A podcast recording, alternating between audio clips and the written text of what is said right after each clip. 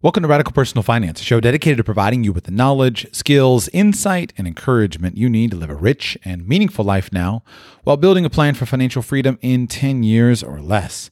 Today on the show, we're going to talk about the week ahead, or the few weeks ahead, as I record this. It's Saturday, March 14, just before 8 o'clock in the evening, and it's been quite the momentous last few days. But I wanted to share with you a few ideas. Now, recently, I've been sharing with you what I've been thinking about, trying to help guide you, give you someone to hopefully thoughtful and rational to talk through some of the events that we're living through. And it seems like you can't keep up. News is changing very, very fast, which is why I'm recording this. And basically, what I'd like to accomplish in today's show is I'd like to give you some ideas so that you can understand basically what the different options are. And as we think about the path ahead, as we think about where we're going from here, I want to share with you what I see as the best case scenario and the worst case scenarios. And then you can watch over the coming days to try to figure out what we're more in line with. And I want to talk about this in light of the specific threat of the virus itself, talk about kind of what a best case scenario looks like and what a worst case scenario looks like as I see it.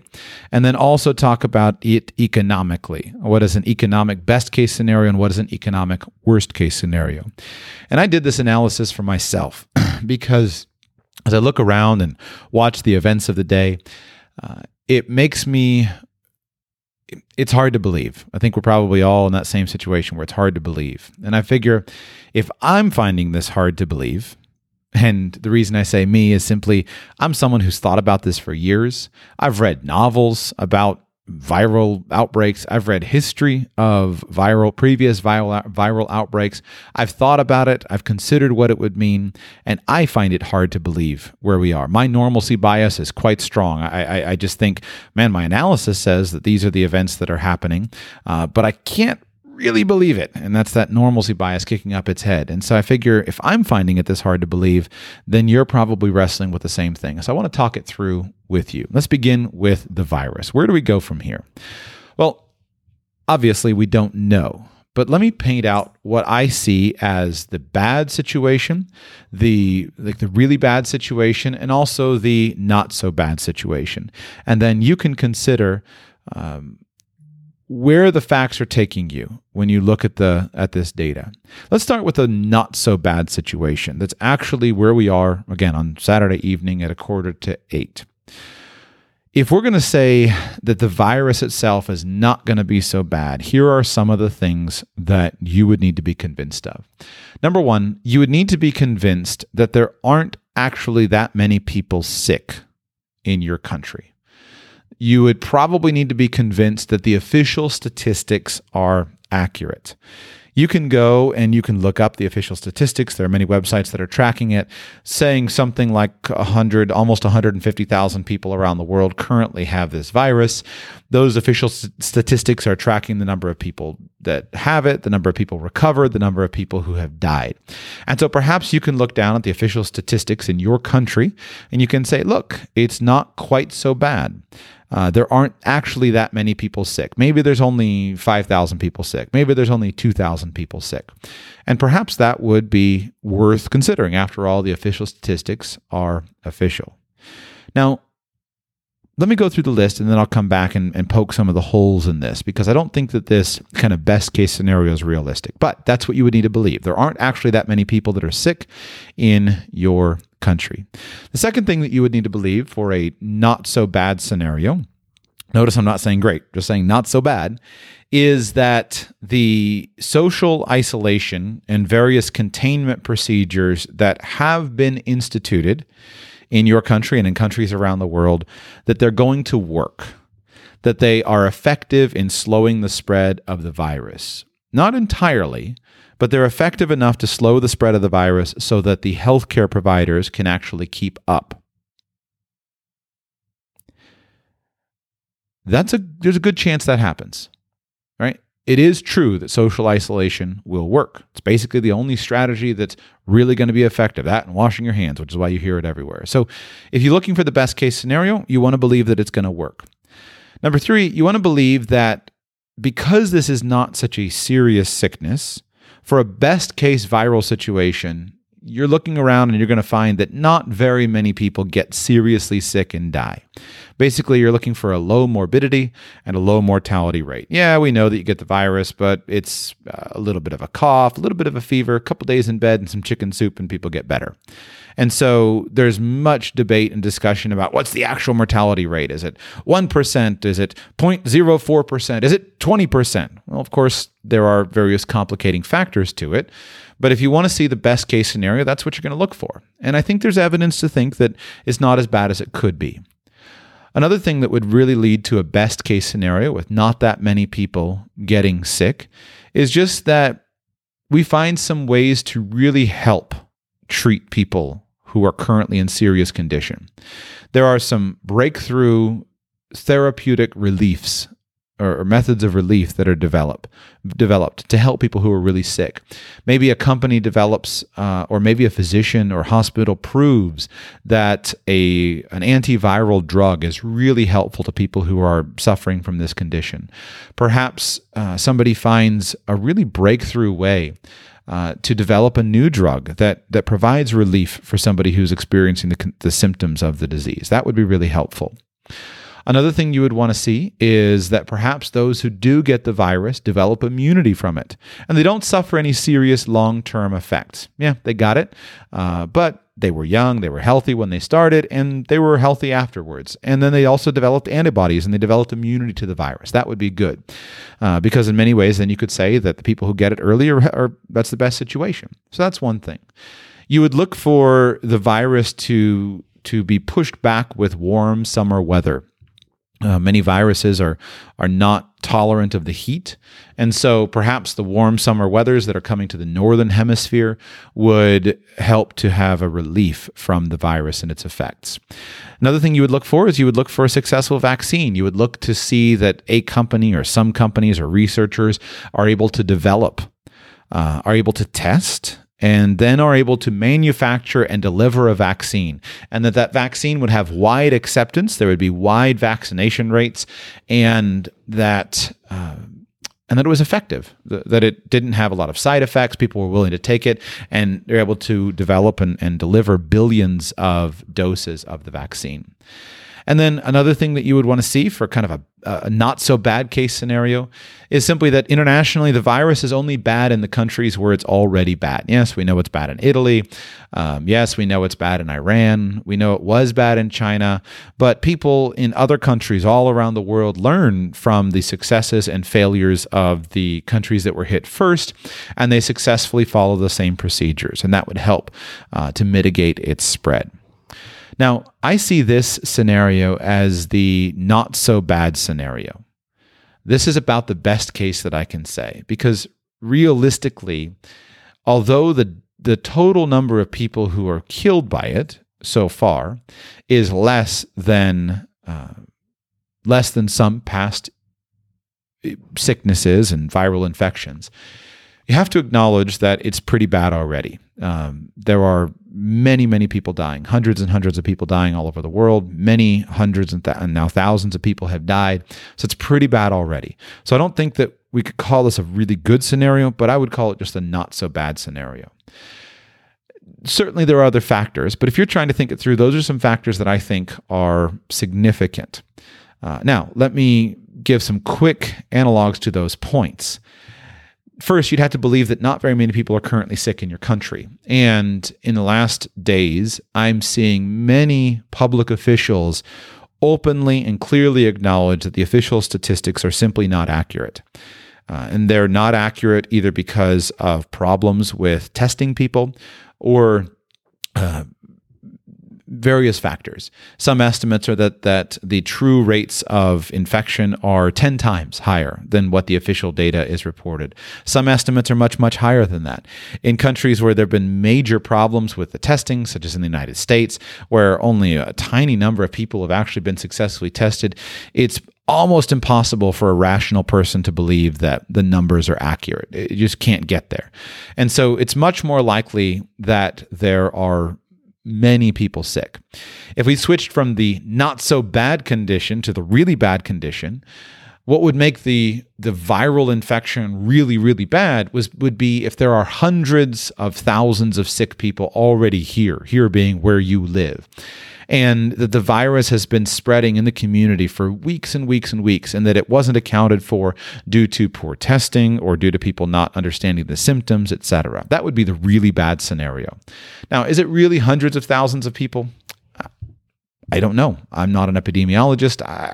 This is not my area of expertise, but I don't believe the official statistics. And so I would say, realistically, we're probably somewhere between the official statistics and the worst case scenario. But my instinct at this point is that there are at least thousands and thousands and thousands, if not tens of thousands of people who are sick and who've been spreading the sickness, and it just simply wasn't detected. I hope I'm wrong. The next thing that you would say, back to social isolation and containment procedures, to make something really bad, a really bad scenario, would mean that instead of social isolation and containment procedures being put in place quickly, that they're put in place very slowly. They're enacted too late, and they're followed too little. The social isolation and containment procedures are most effective if they're done before there's really strong evidence that they're needed. If you wait until somebody's demonstrating symptoms, you wait until you have several sick students before you close schools, then you get better results. You get worse results if you wait for them to be sick. If you find out about a sickness, find out that it might be closed, and then you close the school, it's much, much more effective. And so a really bad scenario would just be that social isolation and containment procedures are enacted too late, and then they're just simply not followed. They're not enforced. They're not followed. People take it casually. They interact with one another. Now, here, my assessment is that it's probably a little of both. Probably some of the hardcore social isolation and containment procedures are a little bit too late to be maximally effective. I think people were caught sleeping and too slow because of the heavy cost of imposing those social isolation procedures, that people responded very slowly. But I do think that people are taking the advice seriously. If we look at some of the scenarios like in Italy currently, and Spain last couple of days, and then France today, locking down France as of tonight, I think that people are taking it seriously. And I think that people are taking the risk seriously in the United States and other places around the world. So probably not at the really bad scenario, but probably not at the very best scenario. Now, the third factor, that not very many people get seriously sick and die. If the virus were not going to have a severe impact, you would be looking for low morbidity and low mortality rates. Whereas if you were looking for a really bad scenario where it was really impactful, instead of it being low morbidity and low mortality, people would be very seriously critically ill, and you'd have a very high death rate. Now, here, one of the things that's been encouraging to me over the past weeks has been that people who are generally healthy don't seem to suffer the most severe of complications from the virus. Unfortunately, that means that those who are unhealthy do. And so we know, of course, that people who are older are at a high risk. And here's one where I think the United States may face some very significant problems. In the United States, there's a generally unhealthy population, significant levels of obesity, significant levels of diseases, lots of elderly people. And in that population, it's possible that there would be a much higher rate of illness and a much higher rate of death. So it's not the worst case scenario. The disease is certainly not unsurvivable. But when you consider the factors of who's involved, it's pretty significant. And so the short answer is we don't know. But the United States population is not the healthiest around. Right now, I'm focusing on the United States. The bulk of my listening audience is in the United States. But there are also other places in the world as well, which also have generally low health. And we'll cover that in a moment. Next. The next thing that would make it really bad would be that instead of there being some breakthrough way to, some great therapeutic relief, development of an antiviral drug that proves really helpful, what would happen is the opposite, that not only is there not a breakthrough relief, but the healthcare system could be completely overwhelmed. The healthcare system is flooded with cases, just far too many for the healthcare workers to handle. And then perhaps even worse, maybe due to the shortages of personal protective equipment, of masks, of face shields, the healthcare workers themselves get sick. Hospitals are overwhelmed, and then the hospital workers they can't treat everybody who needs help. They have to engage in triage. And there's a very high death rate because not only are there a lot of people who are sick, but the hospital systems are overwhelmed, the healthcare workers are overwhelmed, there's not enough ventilators, there's not enough relief supplies, and there's not enough doctors, not enough nurses, etc. I think this is a very possible outcome. I hope it doesn't happen, but it's a very possible outcome. And I think if you look at Italy, you see that outcome right now. You see the tents set up outside the hospitals, and you could see that same thing in the United States. Instead of being able to treat people in hospitals, you're treating people in gymnasiums or out in tents, things like that. And they're just simply triaging people. They're saying, you're too old. We can't treat you because we don't have the facilities to actually treat you. And that would be very, very significant. In addition, one thing that would go to the far end, the end of making it really bad, is simply instead of people who develop the virus getting immunity and not really suffering long-term effects, rather what would happen is that those who do recover continue to have lingering effects. They have lung damage even after the illness, or perhaps they don't even develop immunity to the disease. I'm not convinced on this subject one way or the other. I've read concern on both sides, but I don't know how to judge what I read. But it could be the case that those who have the disease experience, especially more significant cases, have continuing effects. And I think that would change how people viewed it. What I see happening is most people looking at this particular disease and saying, oh, the death rate is only this tiny percentage. But realistically, perhaps 20% of people, if 20% of people who get it have lingering effects, that would be really, really significant. I don't want to spread fake news, but I'll just pause and just simply say I've seen studies I've seen stories on different things. I don't know what the case would be. What about the weather? Well, on a best case scenario, the virus would abate with weather, but in a worst case scenario, perhaps it wouldn't abate significantly with weather, or perhaps even worse would be that it does abate with the weather. People become complacent, they return to their normal lives, and then it returns with a vengeance in the fall when the weather goes cold. Now, many people say, well, the virus is here, it's going to be with us for a long time. And that may be the case, right? That would be the kind of thing that's a worst case scenario where it maintains a very high infection rate, and then it's with us for years in the future without the development of a vaccine or an effective treatment, etc. And so that's the kind of thing that would make it really bad. And then two more would be that instead of successfully developing, testing, manufacturing, and delivering a vaccine, researchers just can't create one. There's no luck in developing a vaccine. There's no luck in effectively finding one that would work.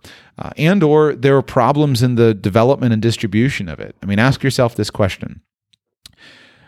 Given the current problems of developing an effective test for a disease, and then given the current problems of manufacturing and distributing an effective test for a disease, do you have a high degree of confidence in the authorities in your country to be able to actually successfully develop, manufacture, distribute, and deliver a safe and effective vaccine? Especially given the widespread concerns with vaccination in general? As far as I'm concerned, that's a hard one to really believe. And then perhaps the worst case scenario, or the last factor that would make it a worst case scenario, would be that instead of the best case that we talked about, that internationally the virus is just where it's already at, and then people close their borders. Every country in the world closes their borders, and they're able to stop it right there. Instead of that, you have a real international pandemic. You have real international contagion. And perhaps countries with strong, well-funded healthcare systems hold out for a little while longer before they get overwhelmed and they collapse, a la Italy right now. But the virus spreads globally, and you have countries with weaker healthcare systems and poorer populations and people in poorer health that are just decimated by the virus, and they lose hundreds and hundreds of thousands of citizens, if not millions. That would be a worst case scenario. So the question would be, I'm sure there are other factors that you can think of, but the question would be, if you're trying to analyze it practically, look around you and see which of those factors do you see happening right now? And my answer is, for me, what I see right now is I'm hoping for the not so bad case, but I think it's probably somewhere in the middle of that. The point being, it's a serious problem. And the reason we have such a hard time with it is just simply the difficulty of understanding the numbers, difficulty of understanding the multiplying effects and exponential growth, and the difficulty of really digging in and grasping the significance of the numbers. We're still at that place where it's only some thousands of people. I still hear people saying, well, so many thousands of people were killed by H1N1, or so many thousands of people received it, and so many thousands of people get the flu, etc. Nobody disputes that fact. The fact that disputes that argument, however, is just simply the fact of viral replication. Time will tell. I think my guess is we're probably somewhere in the middle of those two things. And my point in going through that type of analysis is to say, I believe that an analysis that leaves you saying, this is bad, and this is going to be bad, is rational. Because that not so bad scenario, still pretty bad, right? Now, hopefully there's something I'm missing there. I really hope. But it's still pretty bad is the point. Time will tell. Now let's switch to the economic effects. And I'm encouraged that I don't think we're going to be in that worst case scenario. I think there'll be some breakthroughs. I have a huge degree of confidence in human ingenuity and people. There are thousands of people all around the world who are working day and night to try to find solutions to some of these problems. And although the problems are real and they're dire, human beings shine in times like this. And so I don't think it's going to be a worst case scenario, but I do think it's going to be quite bad. Hopefully I'm wrong. Now let's switch to the economy, because after all, this is a finance show. And now let's talk about the best case economic scenario and the worst case economic scenario. First, remember where we are as I record this. Again, Saturday, March 14 at now 8:06 p.m. Eastern Time. The best case economic scenario is already quite difficult.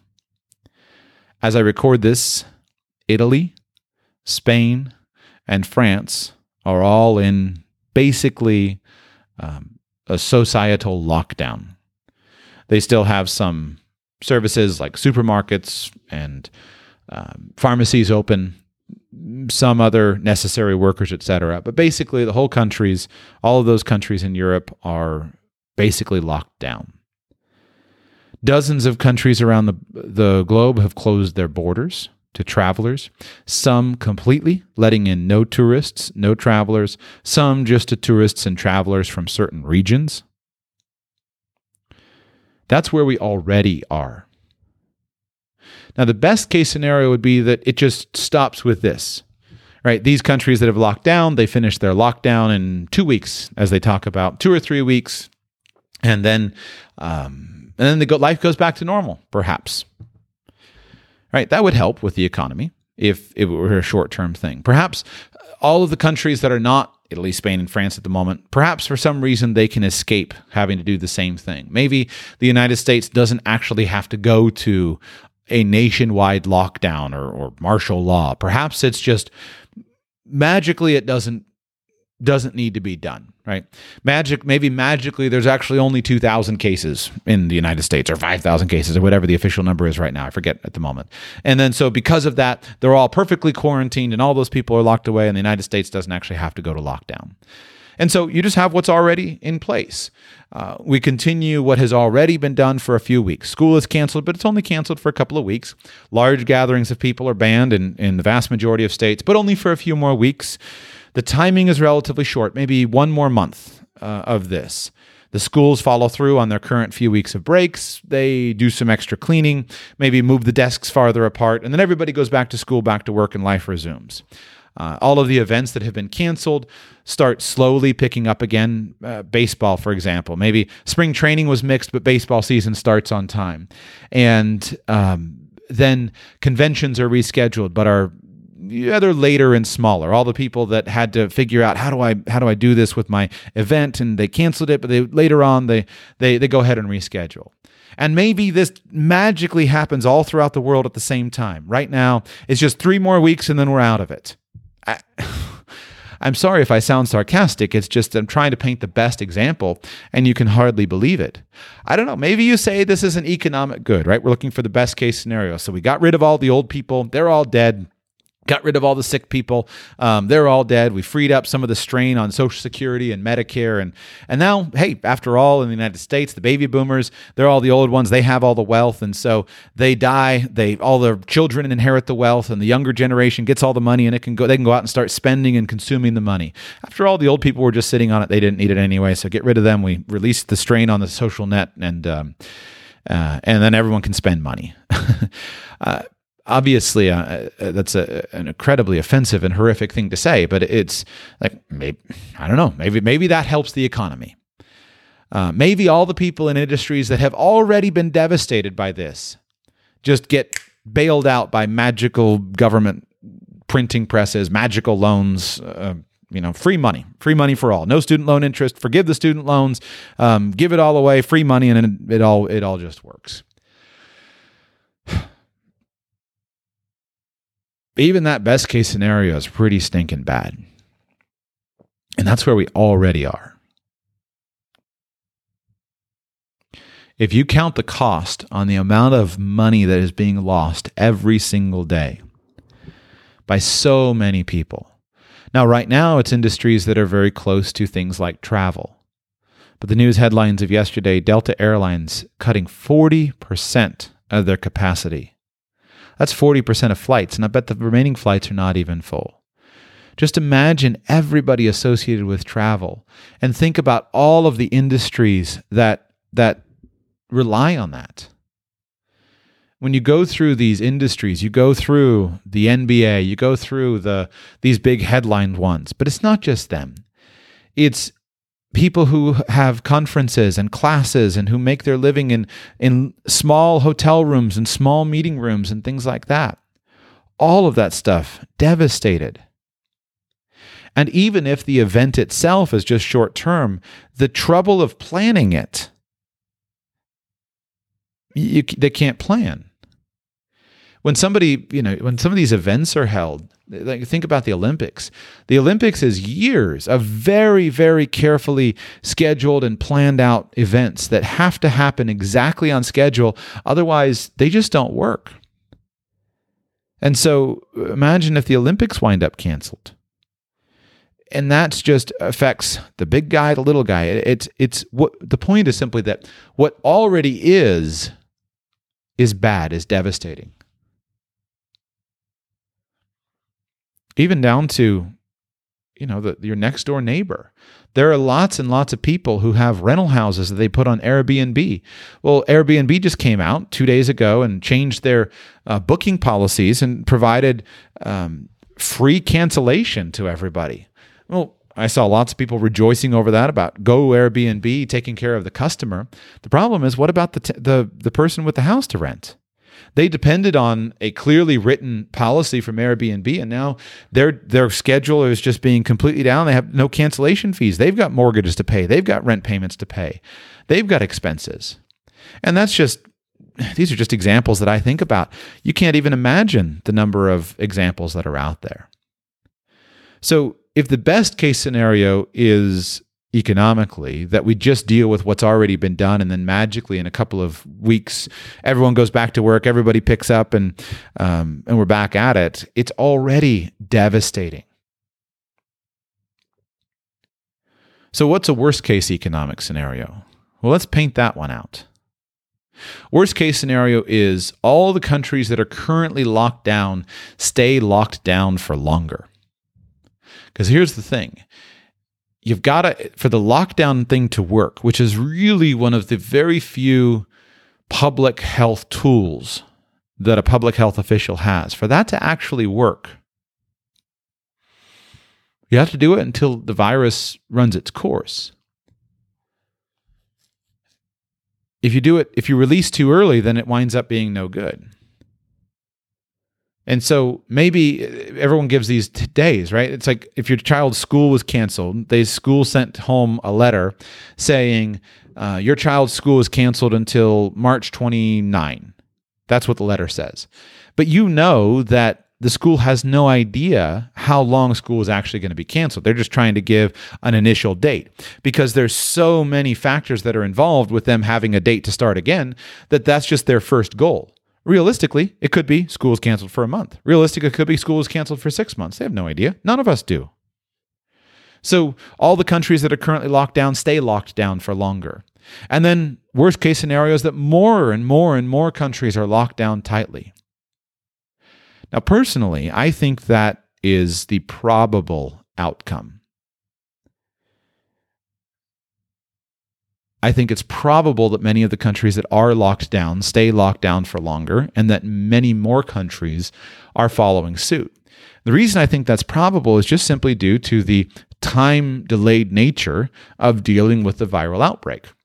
The countries, if you put yourself in the head of a public health official in any country and you think through what they're facing the same data that you and I can see. They're facing a viral infection that is spreading through the population. It's multiplying every few days, doubling every few days. They're dealing with a healthcare system that can't cure it, can only provide therapeutic care and try to keep people alive until their bodies can get rid of it. And basically the only tool that they actually have is some version of isolation. That's it. That's about the only tool they have. They can try to put out tests and whatnot, but all of that is designed around the strategy of isolation. The goal is not to isolate an entire economy and shut everything down. The goal is just to isolate a family. That's why the testing is important in the early phases of an outbreak, so that you can test and then you can test the person that person talked to and you can isolate those people. But it's still an isolation strategy. Once it breaks out, once it gets to that system of community spread, then now isolation and quarantine becomes just a giant hammer that has to be used. And so you start, because it's such a devastating thing to do, you start in modest amounts. You try to isolate and say to people, well, let's cancel schools. Well, that's some measure of isolation. And then you say, well, there's an outbreak in this city over here, so let's isolate this city and let's lock this city down. Again, look at Italy. Let's lock these regions down. And then you see that that's not working, and then you lock the whole country down, and it just gets tighter and tighter and tighter until you can get it to work. But because it's such a heavy, awful thing to do, because it devastates lives and livelihoods, that's why a public health official will move slowly.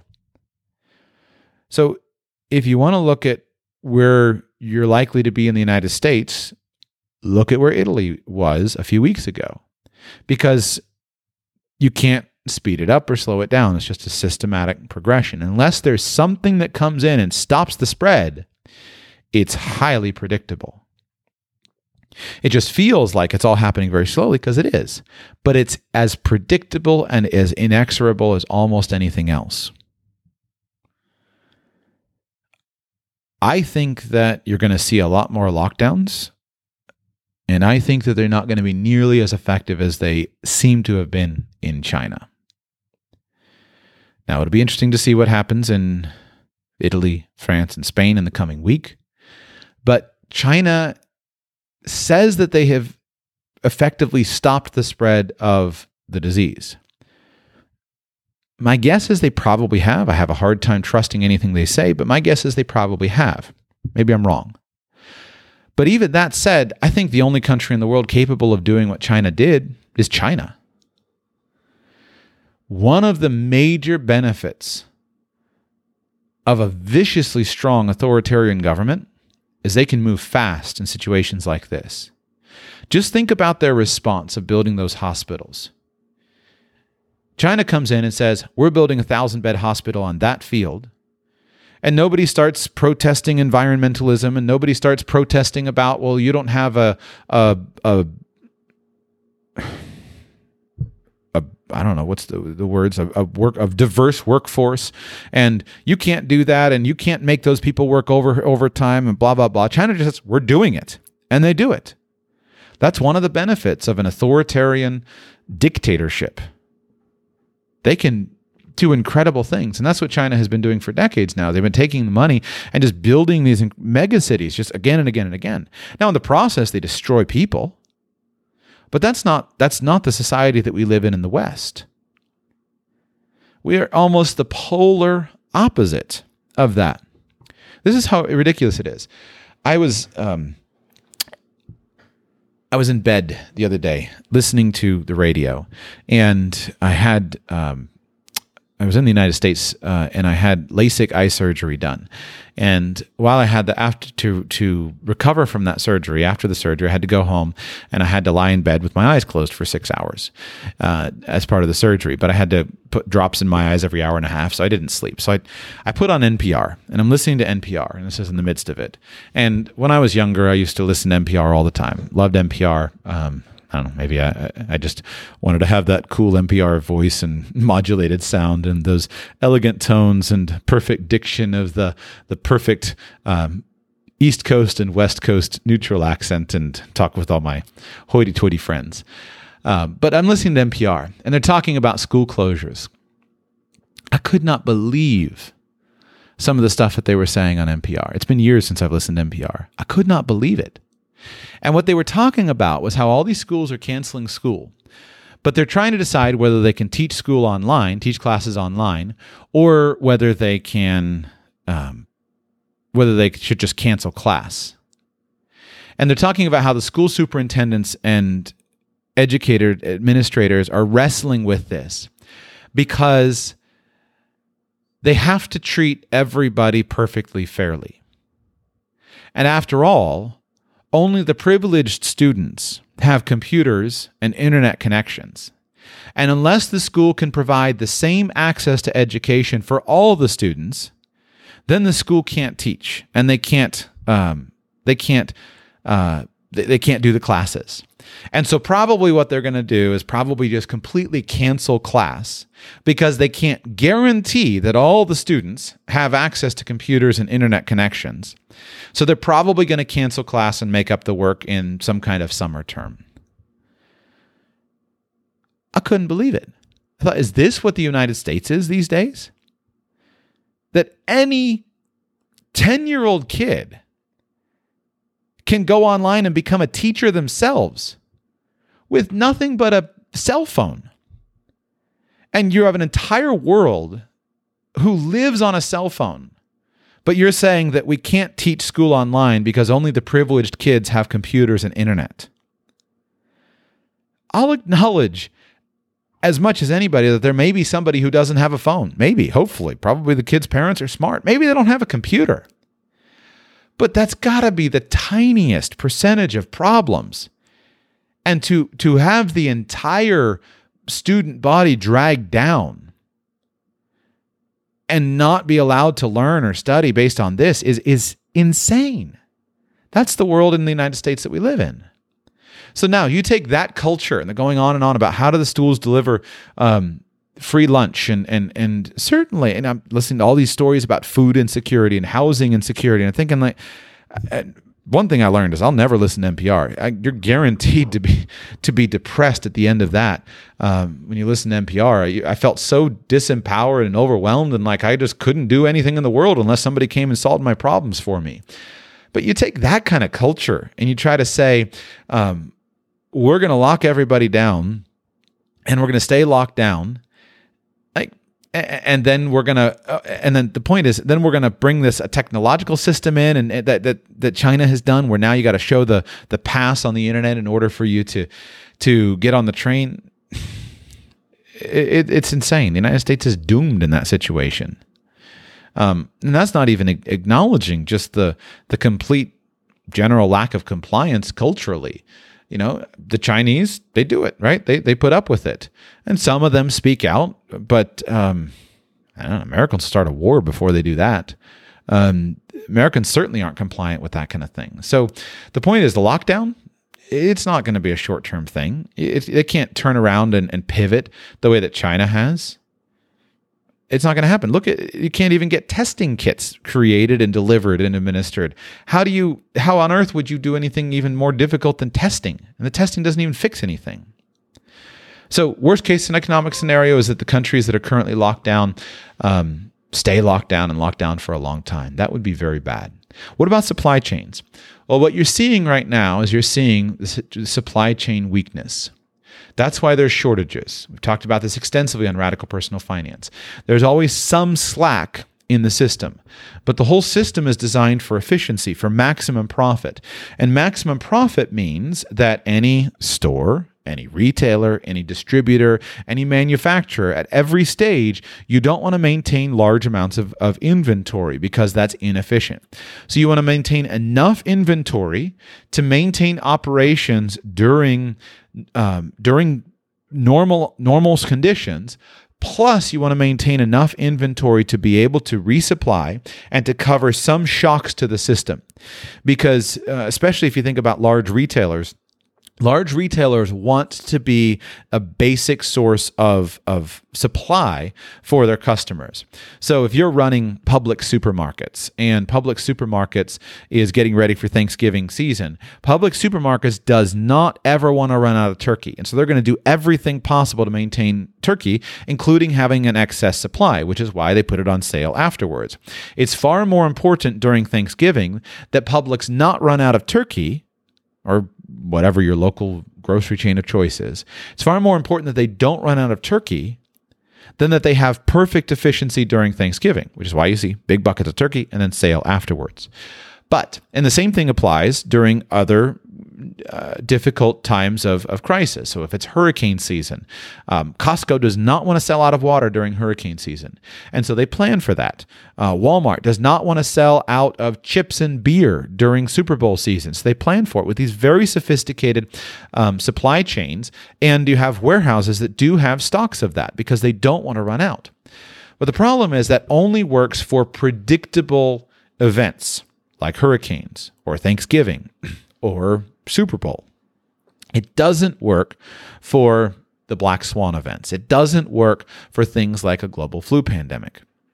And it doesn't work for a global flu pandemic if the manufacturers are not able to create and deliver. And so what happens when supply starts taking off? First, it's a little weird, and the suppliers, the stores don't know how to deal with it when something weird takes off, like toilet paper.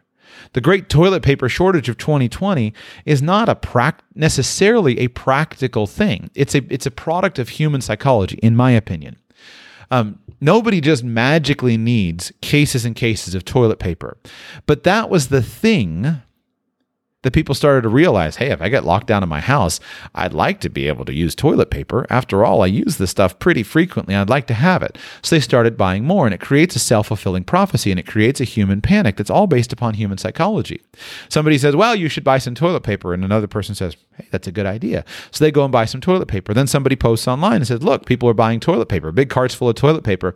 And then you get worried about it, and you say, I got to go get toilet paper. And you're worried because now instead of just getting one or two packages because you thought it was a little bit, you thought, there's going to be a toilet paper shortage.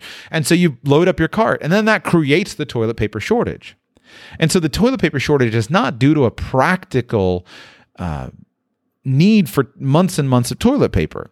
It's based upon the human psychology of seeing that there is a need. Now, the current food shortages of some kinds of foodstuffs in some places are a much more obvious example of a more practical need.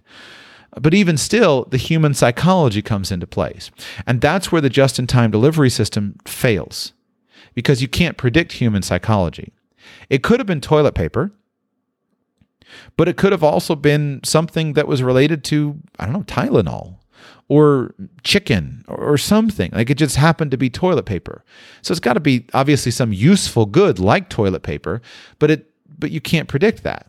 And then once there's some Then once there's a need, then people start to freak out and they start to buy more, and then you start to have hoarding, and then people stop trusting the system.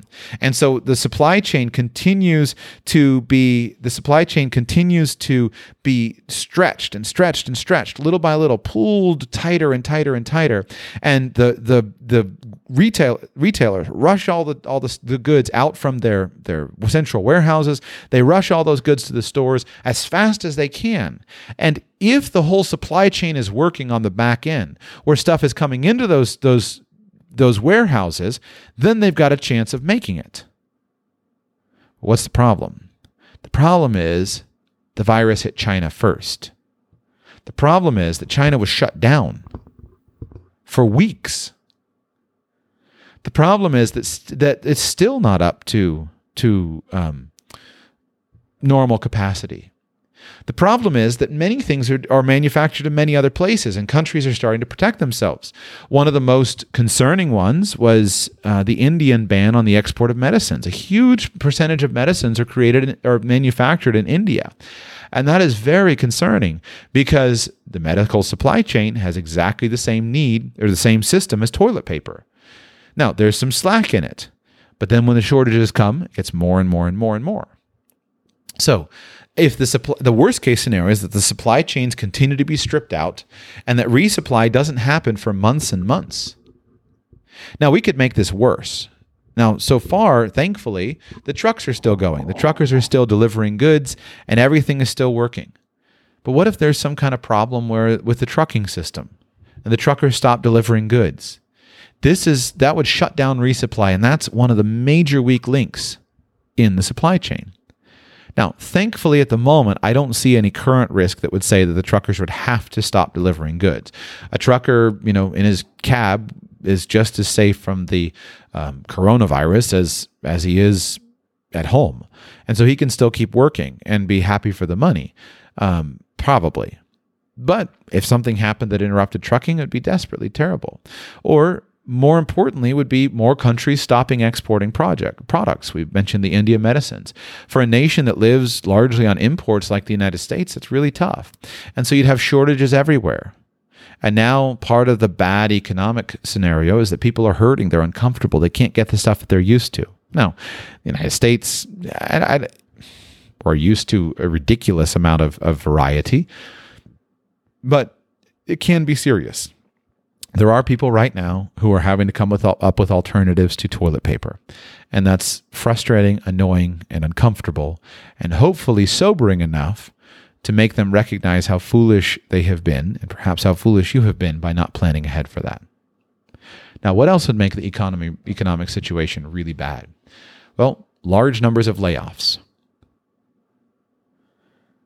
Do you think that there will be large numbers of layoffs? Well, the answer right now is probably I don't know. Over the last months, been significant good job reports, right? Hasn't been a lot of layoffs. And I think right now we're in a situation where everybody is kind of holding their breath. Now, there are starting to be people laid off, but they're people who are at the very front end of the supply chain.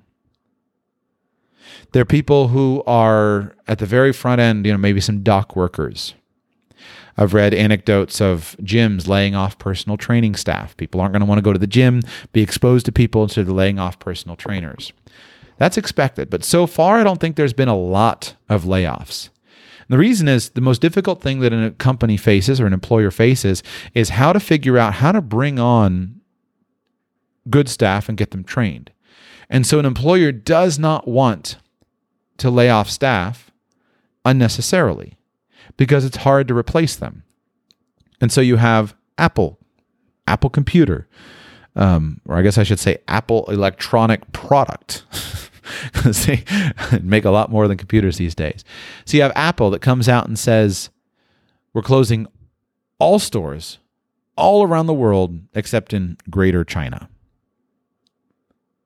That's a pretty serious thing. But Apple is saying, we're going to keep paying everybody their wages. Well, Apple has been hugely profitable. Apple has a nice war chest of cash. They can do that for a little while. The neighborhood grocer wants to do the same thing. The grocery is bad. The neighborhood, I don't know, hardware store guy or whatever, the local businesses are. Neighborhood restaurateur wants to do the same thing. He wants to keep his staff. He knows it's good for business to treat employees right. But we all have a limit to how much money we actually have. We all have a certain amount that we can dedicate to paying our staff. And everybody, all of us, are sitting here with bated breath, waiting to try to figure out what's going to happen. I'm sitting here late on Saturday evening trying to figure out what's going to happen. Every business owner is sitting there trying to figure out what's going to happen. We're all sitting down looking at our bank accounts saying, okay, what's my triggering point? When am I going to make a decision? Which is why the next week is going to be crucial. And then probably the week after that. And then within 2 weeks, probably the trajectory that we're on is going to be clearer. But still, we're going to be waiting and waiting, watching, waiting, watching, waiting. What happens? What happens? What happens? But back to that viral outbreak, best case scenario, worst case scenario. If magically it's all cleared up in the next 2 weeks and we can get back to business as usual, maybe it's not so bad. But do you see any reasonable, rational analysis that would say that we're just going to magically get back to work and everybody be ready to go 2 weeks from now? I can't see it. And so economically, I think most business owners are watching. They're probably giving it a week and they're probably getting things ready and they're calculating the cost of severance. If they approve severance, they're trying to figure out who it is. This has all come on so fast. They're trying to figure out who are the best employees, who are they going to keep, who are they not going to keep, what tiers of employees are they going to lay off, et cetera. Because there are entire industries that are being brought down to nothing right now. This is very, very significant, but everyone's waiting with bated breath. So worst case scenario, companies lay off huge numbers of workers. And outside of healthcare and maybe grocers or something like that, medical systems, entire industries are just brought to a halt. Working from home is great for those who can, but there are so many, many people who can't work from home. And then what else? The economic effects, the job layoffs lead directly to people reducing spending. Reducing spending leads to recession, and it just has an ongoing spiraling effect where it goes down and down and down and down. Now, the Federal Reserve is doing its very best to stave that off. Maybe they do it, maybe they don't. I don't know, right? Worst case scenario, the Federal Reserve is exposed to have done everything they can, and they can't improve things. Right? The era of free money and debt and it's all going to do is perhaps exposed to be the lie that it is.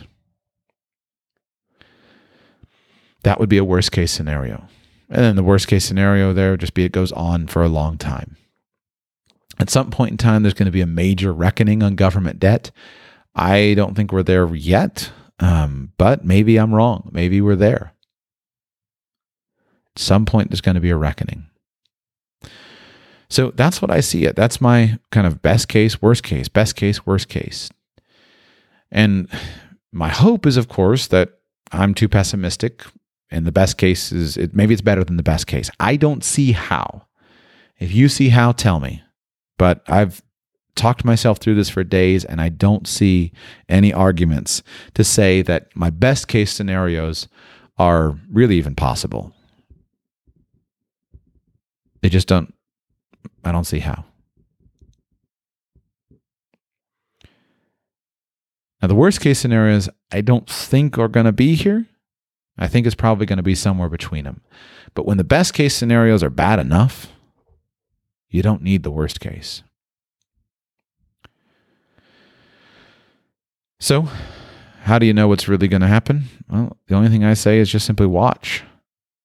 You're going to have to trust yourself and trust your own analysis. You need to listen to experts, obviously. And I've tried to talk about where I'm an expert and where I'm not. We need to listen to experts, and we need to listen to the experts' arguments and assess them to see, are they compelling? We need to listen to the official data. That's important. There are genuine public servants. There are public health officials. They do know what they're doing. But it's hard for me to trust the info from the government, just simply because the number one vested interest that a government official has is in avoiding panic. And generally, it's very rare to find a government official who's willing to tell the truth because they're willing to trust people. I desperately wish they would. I desperately wish they would just stand up and say, this is probably going to be bad, but we're going to get through it together. But instead they lie, and it's sad. So listen carefully, but listen with a jaundiced eye, because they don't really have another choice. But my method is just simply to say, let me do the analysis, and then what can I do to prepare?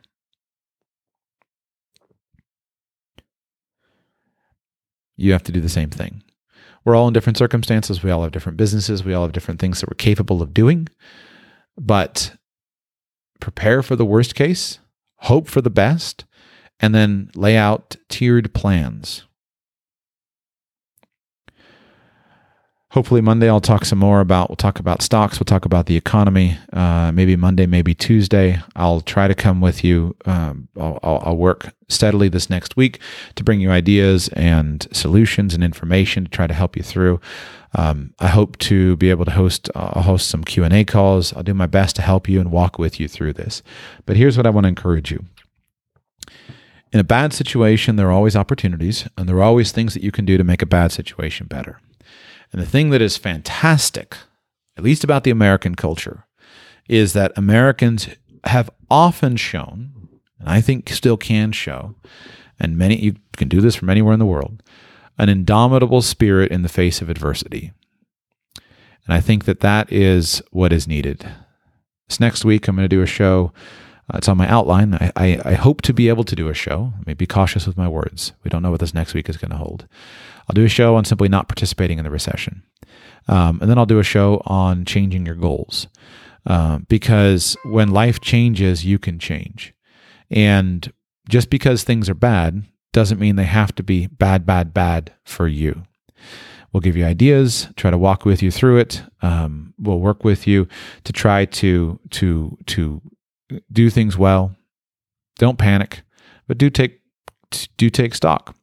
Don't do anything stupid. Be careful. But I hope that by going through this, if you see some error in my logic, then of course you'll know that. But if you don't see an error in my logic, then hopefully this will help you to have some idea of what's to come in the weeks ahead. At the very least, you need to be prepared to stay at home and be quarantined or self-isolation or whatever it is for some weeks. And then what I'd say is make a plan for how to make that useful for yourself. I was talking last night, I did a live stream in the Radical Personal Finance Facebook group, and I was talking about some information that I received from a friend of mine who lives in Italy. And she was talking about what she wished she had known before being locked down. And some of her comments were, I wish that there's so much time we could have done on house projects. So I wish that I had gone and I wish that I'd gotten paint, and we could have painted our house, and we could have, I wish I'd had flowers, and we could have redone our landscaping and put the time to good use. And I thought, that's a great idea.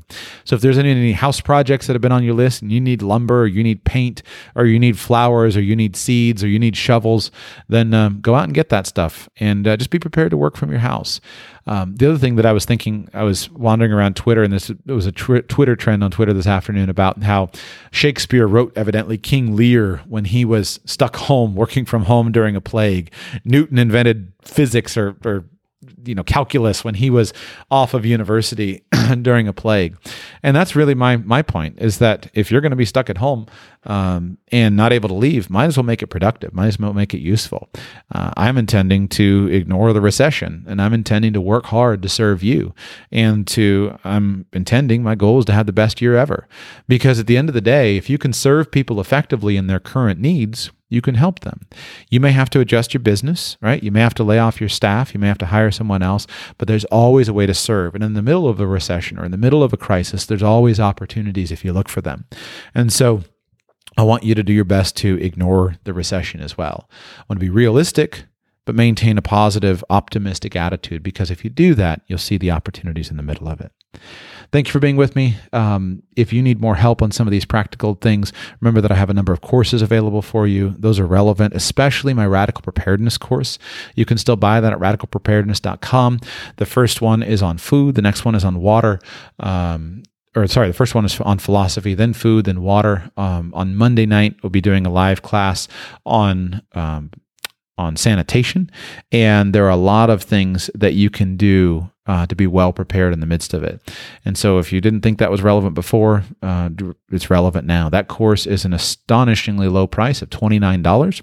And I guarantee you, you'll get more value from that. I'll be doing an extensive Q&A on Monday evening on the topic of preparedness. And so if you're trying to find something, you can't find it, and you need ideas of what is available, I'll help you with those ideas as well. So go to RadicalPreparedness.com and sign up there. Thank you for being here.